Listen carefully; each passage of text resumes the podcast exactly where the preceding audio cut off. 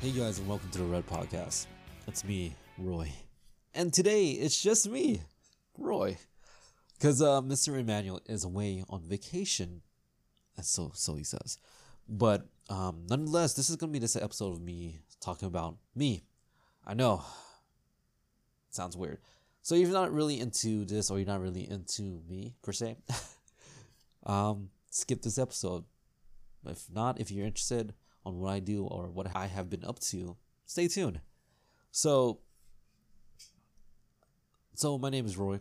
Again, uh, this is kind of weird because you usually have like somebody to like bounce off ideas, and it's kind of strange just talking to your, to yourself in a quiet room. Well, you can hear the AC, so it's not really that quiet. So, um, what I do now is I have two businesses. The first business that I do is e-commerce.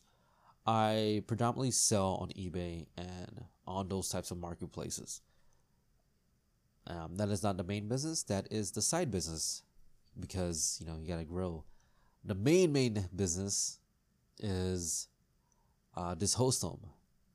So what I do is I take care of mentally disabled individuals. You know anybody with any um, disabilities or anger issues, stuff like that.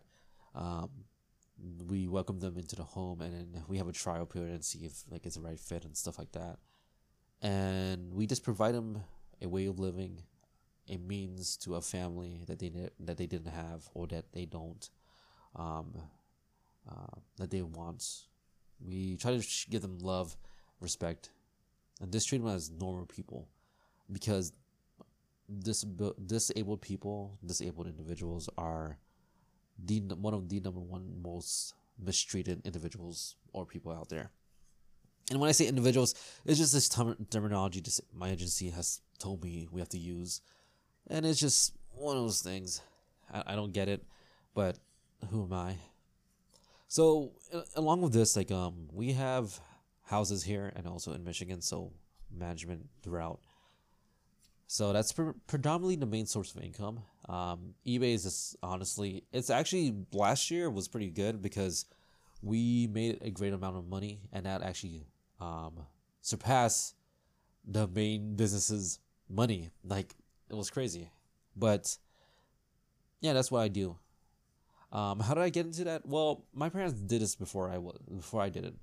They showed me, and I always had an interest in helping people.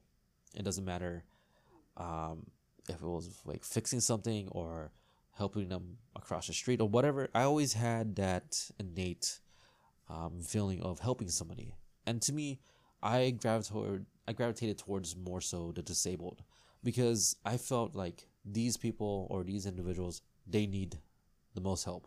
Not saying they can't do stuff by themselves, cannot do anything by themselves or whatever, or like discrediting what they do. You know, I'm talking about more see like you know somebody to help them to make them feel comfortable in a setting that they're not familiar with. And just to make them feel apart because that's the hardest thing i feel that a lot of people go through. Not just disabled but just people itself. We just want to be apart. Doesn't matter if it's just with a small group or if it's just with a big group or whatever we want to be apart. And to me i found out that i really want to help and do what I can to help them. Um, a lot of people say, I, I mean, I have a, a couple of friends that say that, um, I, I don't get like, why did you, why do you call this a business? It sounds weird calling it a business. Yes, I, I see that point of view, but you know, at the end of the day, like me, like everybody's needs has to be met, and how that's gonna be met through the supply, to mon- to monetary gain, and not saying that taking advantage of this or whatever. But yeah. And also i've been i've been in healthcare for like most of my life to be honest. When i first started work when i was 16 i worked in a nursing home for five years. I spent five years in a nursing home. Then from that when i was in college i studied physical therapy.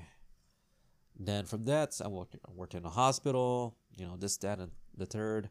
But then I realized, you know, going through these processes and through my my journey of academia is that this is not for me. I like helping people, but I don't like helping everybody. I know it sounds weird. I like helping people who need help. I'm not saying that. I see this is always the back and forth when it when it comes to this one. Like you trying to, you know, please both both both sides. I'm not trying to please. Um, I'm not trying to just help everybody. I just want to help the people that I know that need help. And if they don't need help, they don't need help. But I when I was working, working in the hospital, I saw so many people come in saying using you know the system just to get drugs and stuff like that. Not saying everybody does that, but that was my experience. And also some stuff happened in the hospital where I was just like I was like, why are you guys even in healthcare? Like, do you like do you even care? Like this guy was about to lose lose his foot and you know the technicians technicians were just making fun of him, which is to me kind of sad. I get the dark humor and stuff like that, but you know, this guy was on the ground for a few days, you know, quote unquote from his wife. But I digress, and then eventually an opportunity led me to my to this to the family business, where I, you know, where I had you know these the the people that I was here with um, have been in my life ever since I was like 14, 15. So I know these guys for a long time uh, you know, recently we had to um, uh, let one go just due to like health health risk factors of the house and stuff like that. Then one of the guys, again, both of these guys that I have here, I've they've been in my life for some time, so you know they're more family than anything else. Like, you know, it's weird. It's hard to explain it, and I'm not really that great about talking about myself you know, I used to be, but not so much now. Um, so yeah, uh, for money, we, we make a good living. Not gonna lie, does um, we make a decent amount of money. Like, uh, it's a fair amount to be comfortable in a way. Then also on top of eBay, eBay is just ridiculous. eBay is just you know handing you money. Well, you also you have to know like what you're doing and stuff like that. So that's fair. So yeah, I'm uh, future plans, and I, I talked about this with Emmanuel, and you guys probably heard this in the podcast. Um, future plans for me and my family. Honestly, the business is not where I want to stop at. Like, like I want to do this one, but maybe open a second house, another house down the road. Who knows? Or just keep this house. But the future plans for the upcoming years and hopefully soon is to buy real estate. Again, my biggest thing is generating wealth that is generational, meaning that my son, you know, his son, his daughters, their daughters, her sons, whatever, can have money and not worry about, you know, anything financially. As long as the business is taken care of and as long as people are treated right. And that's why I think it's a very uh, pivotal step for me because I'm coming from a background or the job that I do now, the business, of where it's all about the person 100% about the person. Like, don't take anything personally, but it's about the person. Which I think is very beneficial when it comes to like, with tenants and like making sales and making deals and making friends. I think it's very important to have those types of skills. Um, so even even then, I had I have down a number of how many houses that I want. So I would love to have at least twenty five houses. Um, yeah, give or take 25 houses, maybe 20 houses, I think I said. Um,